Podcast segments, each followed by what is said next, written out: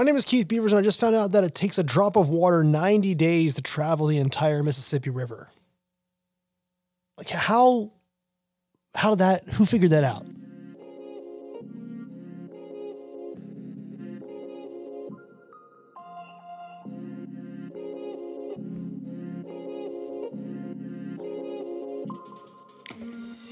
What's going on, wine lovers from the VinePair Podcasting Network? This is the Wine 101 podcast.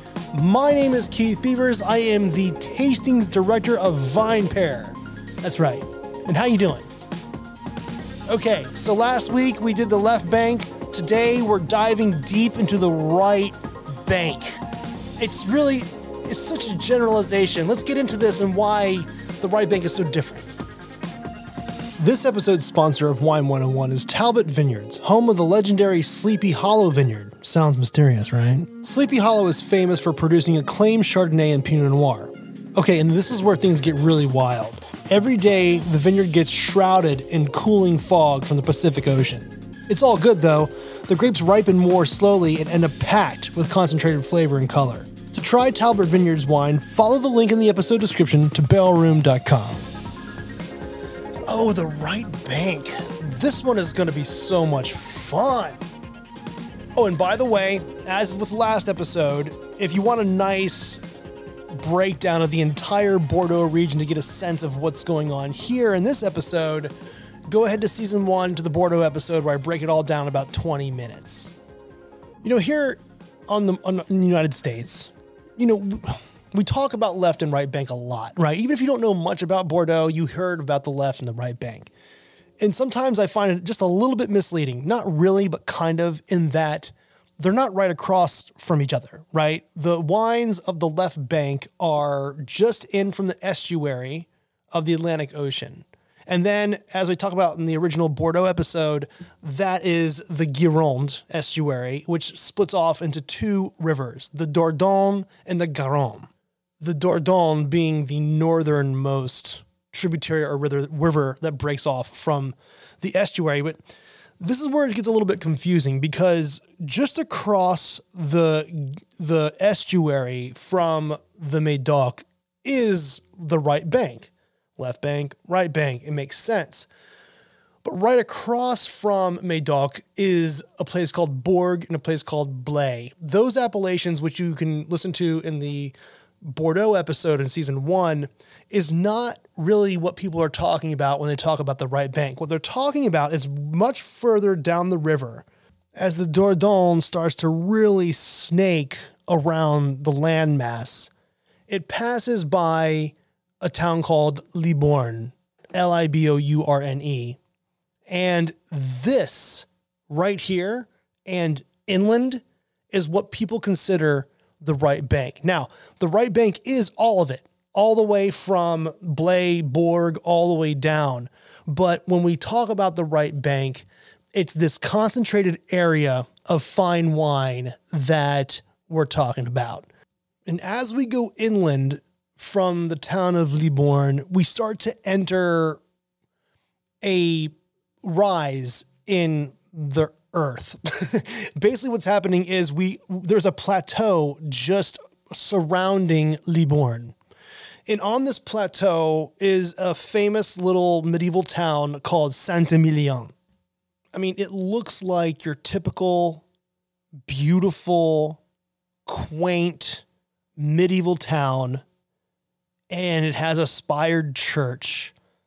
And literally surrounding the border of this ancient uh, medieval town are vineyards. It is an absolutely stunning place. So stunning that in 1999 it became a UNESCO World Heritage Site. It's actually so impressive that the tourism is is so insane here that the downtown area no longer really has inhabitants so much as it has businesses and boutiques, which is fine because it's an absolutely beautiful little town. And this plateau sits on a bunch of limestone. You know, with these Bordeaux episodes, I'm really getting into a lot of soil stuff here, which I usually don't get into on this podcast. But I, uh, I'm gonna tell you right here and now, we have a soil episode coming up And that'll put a lot of this into context. So once that episode comes out, come maybe come back and listen to this episode and the other Bordeaux episode to kind of get a sense of all this stuff. And Saint-Emilion is its own AOC, and there are other AOCs and sub appellations surrounding it. Again, the Bordeaux episode will break all that down. But the thing, the reason why people say left and right bank, they want to distinguish this stuff, is because of the soil. And the presence of limestone is great anywhere, but there's also sand and clay. And because of this element of soil, clay, Merlot loves clay. And because of the amount of clay in this area, Merlot tends to be the dominant variety. And then Cab Franc. So a lot of the wines that come from the right bank are Merlot base with Cab Franc and then some other stuff, other stuff, other blending varieties like uh, Malbec sometimes. Malbec is around. It was it was brought to this area, they think, by a winemaker from the Cahors region. I have a Malbec episode. I think it's in season two. Go ahead and listen to that. But Merlot is dominant here because of the soil composition. But also, in 1956, there was this huge damaging frost in Bordeaux. And after that, a lot of vines died. So there's a lot of replanting going on. And Cab Franc is absolutely going to hang out in the little gravel areas of this part of the of, of Bordeaux because there is gravel here because if it's on one side of the river, it's on the other side of the river, of course. But it it, it was thought that Merlot was better in the more sandier soils also that go down towards the Dordogne off the plateau. So Merlot kind of just like, you know, I got I got this guys. But when we talk about Bordeaux and then we also immediately go to the Medoc situation because of the 1855 classification. The the the the right bank is not like the left bank in that the the left bank is, you know, we talked about all the power there. You had the owners, the brokers, the merchants, and all of that. Here, the right bank, Saint-Emilion, its satellite regions and beyond, is more, do I want to say bucolic? Maybe the word is, I mean, not bucolic, but they're more scattered. There's more room. They're not as packed. There's a lot of talk about when you're researching this area that it wasn't until the 18th century that this area really kind of came into prominence. But that ignores a ton of history. It's said to have been founded by a man named Decimus Magnus Ausonius. He was a poet and an administrator. I'm not really sure what that means, but he was born in this area in Bordeaux and he retired in this area of Bordeaux. And actually, one of the most famous chateaus in Saint Emilion, Chateau Ausone, is a nod to him. And it's said that he named the town after it was it was a religious thing. It was a, a saint uh, Emilianus, which kind of eventually became Emilion. Again, by the way, I'm really bad at pronouncing French. I'm sorry. But before that, the ancient Roman footprint is really kind of big here. There is a Roman tradition here that lasted for quite some time. I don't think it happens anymore, but there are these ancient uh, ditches or trenches that are dug into the limestone around this area. And then they were filled with earth and planted with fruit trees to help support vines. And to this day, you can still see some of some of these. But the thing is, they're not ancient Rome age, they're a little bit newer because I think through the 1930s they were still using this stuff in places of Saint-Emilion. But the the big Roman influence here is in Pomerol. Pomerol, by the by the way, the name Pomerol is is kind of shrouded in mystery, but they believe that Pomerol or pomme, which means apple in French, was it also an old word meaning something bearing seed. And because of the land of Pomerol, the sprawling sort of like farmland of Pomerol, it's thought that it was a polycultural agricultural society. But what's even more important than that is Pomerol was a crossroads. It had these two very important Roman roads that were a staging area for a pilgrimage to a place in northwestern Spain. specifically in Galicia, in a town called Santiago de Compostela. And there, there's this massive church that was destroyed at one point, was built back after Muslim rule, and it was sort of a Christian pilgrimage to kind of defend Christianity against the Muslim world, whatever. But this staging ground was also a place where a very famous order of knights called the Knights of Malta, which they exist today, actually. They're a humanitarian um, organization, but back in the day, they were these knights that actually built a hospital in Jerusalem that accepted all religions and all this stuff. So they built up that way. So that obviously we're going to be in Pomerol and these knights, this is all about in the 13th century. And by the 15th century, the pilgrimage thing kind of died down, and the knights stayed there and became farmers and vineyard owners and kind of built it up from there. So you kind of see how this stuff is starting to build and evolve. But because Romans were there, vines were there, wine was there. So by the the end of the 13th century, the town of Saint-Emilion becomes an independent charter and this is when they start developing organizations surrounding wine. Specifically, I don't know how to pronounce this really well. I think it's called the Jurade. And this is where we start seeing, you know, the, whole wine thing start becoming very, very important because the Jurade was a winemaking guild. And they were they were established to do two things: announce the date of the harvest because it often changed, you know, from from vintage to vintage, year to year. And they were also the body that maintained quality of wine in the in the region, and they were pretty intense. They could actually destroy your wine if they they thought that it was not worthy of the region. And this actually happens to this day around harvest. I had actually a chance to to witness this. It's a very formal ceremony with robes and trumpets, and there's a there is a, someone who goes up into the bell tower and announces the date of the harvest or announces the harvest and then everyone just kind of parties and there's fireworks and it's absolutely a wonderful time. The Jurade is no longer such an integral part of the winemaking issue situation. They're more of a, I don't know, they're a promotional body now. So you see, the history here is just a little bit different, um, even though it's very close to to the Médoc.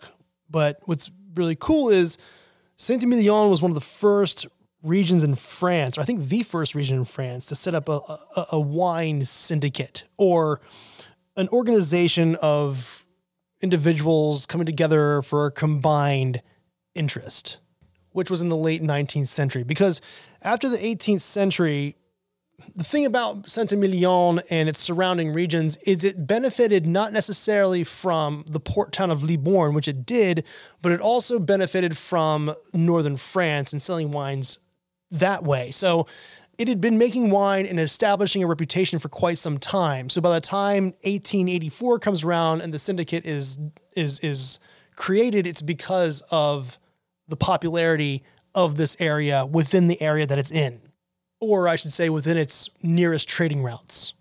By 1931, the right bank has its own, well, Emilion in the surrounding area gets its own co-op, which really helps a lot of the smaller wine producers in the area. And then in 1936, the big deal happens where it becomes Emilion becomes its own AOC, and then everything else follows suit from there: the satellite regions, Blaye, Bourg, and everything else. And 100 years after the 1855 classification of the Médoc, in 1955, the, the right bank finally gets its own classification system. And man, is it, well, it's fine. It's just a little bit more, it's different. It's more restrictive than the Médoc. It's, but it's, it's really a fascinating cl- classification system.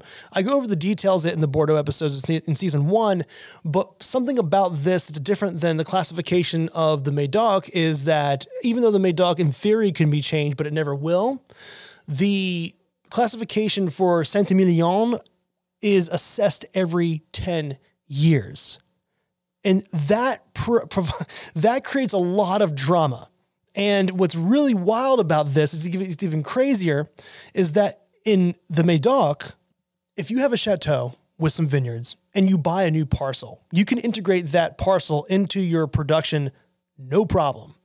If you are in Saint-Emilion and you buy new parcels, you have to vinify that parcel alone for 10 years to prove that it's worthy to be incorporated into the production of your wine. That's a little bit intense. But what's really I don't know what's really great about this. I mean, it, it, it, causes a lot of it's it's a lot of competition, a lot of drama, a lot of lawsuits. It's, it's kind of nuts because in Saint-Emilion you can always be demoted or promoted, and people that are demoted get mad and they try to sue, and then the promoted are like, "Well, that's okay, I got promoted," and they get demoted. It's it's kind of kind of wild. So you have this sort of bucolic area with almost like more scattered vineyards, and you Saint-Emilion, which is a the appellation that comes from Libourne, you know, outside of Libourne onto the plateau, and then if you go just north of that that area of Saint-Emilion, there is a river called the Barbanne. I'm probably pronouncing that terribly. B R B A R B A N N E, and then north of that you have these satellite regions, which I talk, which I talk about in the Bordeaux episode, that came around much much later. And then that's all in that classification system. And then you have Pomerol and Lalande de Pomerol, which is just uh, a little bit northeast. There's no classification system at all. It's completely disconnected from the Saint-Emilion situation. It's part of the right bank and it's Merlot dominant. It's just more of that. I mean, we're talking like farmland, gently rolling hills, absolutely beautiful. The thing is, Pomerol doesn't, there's actually no town in Pomerol. Whereas Saint-Emilion, you have the town and the surrounding area. Pomerol doesn't really have a town. There's a church there, but no real town, which is kind of, I don't know, it's kind of, kind of awesome. And a lot of these winemakers are a lot smaller. Like the chateaus, yes, in Saint-Emilion, you're going to see these big chateaus. There's a few, there's, you know, there's, there's a classification system. In Pomerol, Petrus is there, but it's not a big chateau area. And there are some very small winemakers there. When I was in the Pomerol, I visited a winemaker who was still labeling her own wines with glue and corking them with a very old, sort of like 18th century, 19th century uh, cork machine and we actually got to help her out, which is really great. But you're you're sitting in these little homes, and it was literally in her garage. And this is a this is an area where the garagiste became very popular in the early aughts, in the late '90s, early aughts, where these winemakers were going against classification and they were going against style. They were making their own style. It's no longer a thing that much anymore, although there are still quote unquote garagiste winemakers out there, and you can ask your wine merchants about them. But the interesting thing about Pomerol is that it's sprawling and there's a bunch of vineyards and small wineries that do command high prices and are absolutely phenomenal, which I'll talk about in a second. But there's no co op here. So it literally is a bunch of small winemakers trying to make something different than everybody else. And it works. There is a the the Pomerol area only became popular with us because of Robert Parker in the 1980s, but there was a a man whose name I will butcher, named Jean Pierre Moueix. I'm not really sure. M O U E I X. In 1937, he was a negociant. He created this. He created a negociant company in Pomerol in 1937, and this really brought Pomerol to the fore. And this is where the right bank becomes Saint-Emilion in Pomerol and everything else around it is great, but these are the places that people start to seek out, especially Saint-Emilion and now Pomerol. And as far as wine is concerned, it's a little bit tough because this area was not human made. This is um, a somewhat of a chaotic mix of three or four different kinds of soils with that vary depending on where you are in the right of this area, Saint-Emilion, Pomerol, and its surrounding areas. Now, the thing is, like I said earlier, it is primarily Merlot from Blaye, Bourg, down to Pomerol. Its larger sister appellation, the Land de Pomerol, into Saint-Emilion and south. It, Merlot dominates. And depending on where the Merlot was grown, depends on whether how much Cab Franc is grown. Because Cab Franc likes more gravelly soils, Merlot can handle clay and sand. So, depending on where you're at. So, it's very interesting. Um, I was reading about the satellite regions of, um, of Saint-Emilion, and there was a winemaker in the area that said for him it's very hard to distinguish the subtleties between the different satellite regions. And that's the thing about our market. We're talking about the right bank, Saint-Emilion, the satellite regions, Pomerol, and beyond, this is a this is a very fun region to really really explore and just find the ones that you love the most because the thing about this area is the wines do not command the same prices as the Médoc. Yes, there are wines like Chateau Ausone, uh, Cheval Blanc, uh, and Petrus. They they do command high prices, but the average price of a very good Saint Emilion is going to be like forty bucks. So it's a really great region of Bordeaux if you like the soft suppleness of Merlot with the sort of like racy acidity and peppery notes of Cab Franc, you're going to be in heaven because the wines out of Emilion are absolutely beautiful. They're elegant, they're supple, they're powerful, they're somewhat age worthy but depending on where you're getting your Saint Emilion, your wine from, it can be different from chateau to chateau and from winemaker to winemaker. I was in Pomerol and I had a wine that was very earthy, very earthy. And then I went to another winemaker just down the road and it was supple and, and, and, uh, and elegant. And that's the beauty of Saint Emilion and the right bank is you have that opportunity financially to really play around and have fun with it. Okay, so I hope this gave you a little bit of context to the Bordeaux episode. Um, I, lo- I just I love Saint Emilion wine. I love wines from the right bank. So I hope I, that came through. and uh, I mean, don't get me wrong. I love a Saint Estèphe. I love a Saint Julien. Actually, interestingly enough, Pomerol and Saint Julien are the same size. That's crazy. Okay, we'll talk next week. We're going to the road. VinePair Keith is my Insta. Rate and review this podcast wherever you get your podcasts from. It really helps get the word out there. And now for some totally awesome credits. Wine 101 was produced, recorded, and edited by yours truly, Keith Beavers, at the VinePair headquarters in New York City. I want to give a big old shout out to co founders Adam Teeter and Josh Malin for creating VinePair. And I mean, big shout out to Danielle Grinberg, the art director of VinePair, for creating the most awesome logo for this podcast. Also, Darby Cici for the theme song. Listen to this. And I want to thank the entire VinePair staff for helping me learn something new every day. See you next week.